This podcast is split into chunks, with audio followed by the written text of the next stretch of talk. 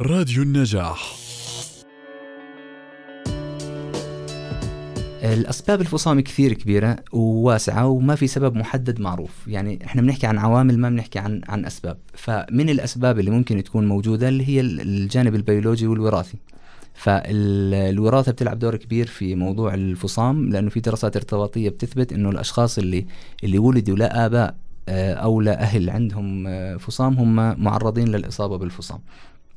على الجانب الآخر عندنا يعني أسباب أخرى ممكن تكون للفصام مرتبطة بالبيئة ومرتبطة بالتنشئة فإذا كان العامل الوراثي تم تحييده وعاش في بيئة آمنة بيئة داعمة وبيئة خلينا نحكي ثقافتها عالية ففي احتمال حتى لو كان العامل الوراثي بيلعب دور بالفصام إنه ما ينصاب بالفصام نعم. لكن وجود عامل وراثي مع بيئة آه خلينا نحكي غير سليمة بيئه فقيرة بيرفع فرص الإصابة بالفصام. هذا أول نقطة. النقطة الثانية إنه إحنا ما بنحكي عن عائلة فقط أب وأم وأبناء نحكي عن أجداد حتى نحكي آه. عن. أخوال أشخاص مش موجودين. يعني ممكن يكون مثلا من من ثاني جد أو ثالث جد كان عنده أعراض فصام أو كان في شخص بالعائلة عنده أعراض فصام ما حدا بيعرف لأنه ما كان مشخص بهذاك الوقت إنه عنده فصام. فبالتالي ممكن تكون الجانب الوراثي آه، بيلعب دور بس مش شرط يكون الأب والأم اللي عندهم الفصام.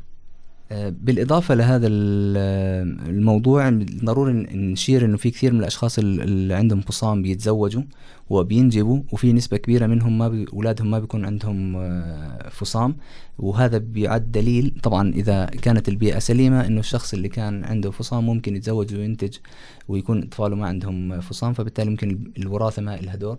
لغاية الآن زي ما حكيت لك ما في سبب واضح وصريح بيأكد إنه هذا هو سبب الفصام لكن في عوامل كثيرة طبعا. حتى العوامل ممكن تمتد لموضوع مواضيع بيئية ثانية مثل الإشعاعات التعرض لل بالحروب لبعض الآثار الحروب اللي هي الصدمات والمواد الكيماوية والأشياء من هذا القبيل ممكن تكون عوامل في إحداث الفصام عند الأشخاص.